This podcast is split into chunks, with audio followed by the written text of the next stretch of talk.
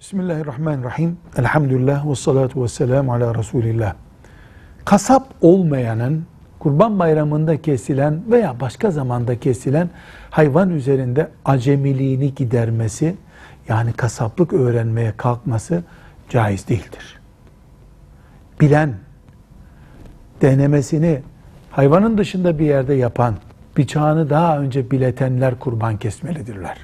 Hayvana eziyet etmek, bir nevi insana da eziyet etmek gibidir. Hayvanı yaratan Allah ona eziyet etmemize izin vermiyor.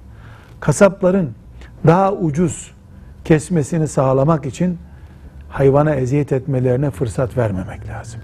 Velhamdülillahi Rabbil Alemin.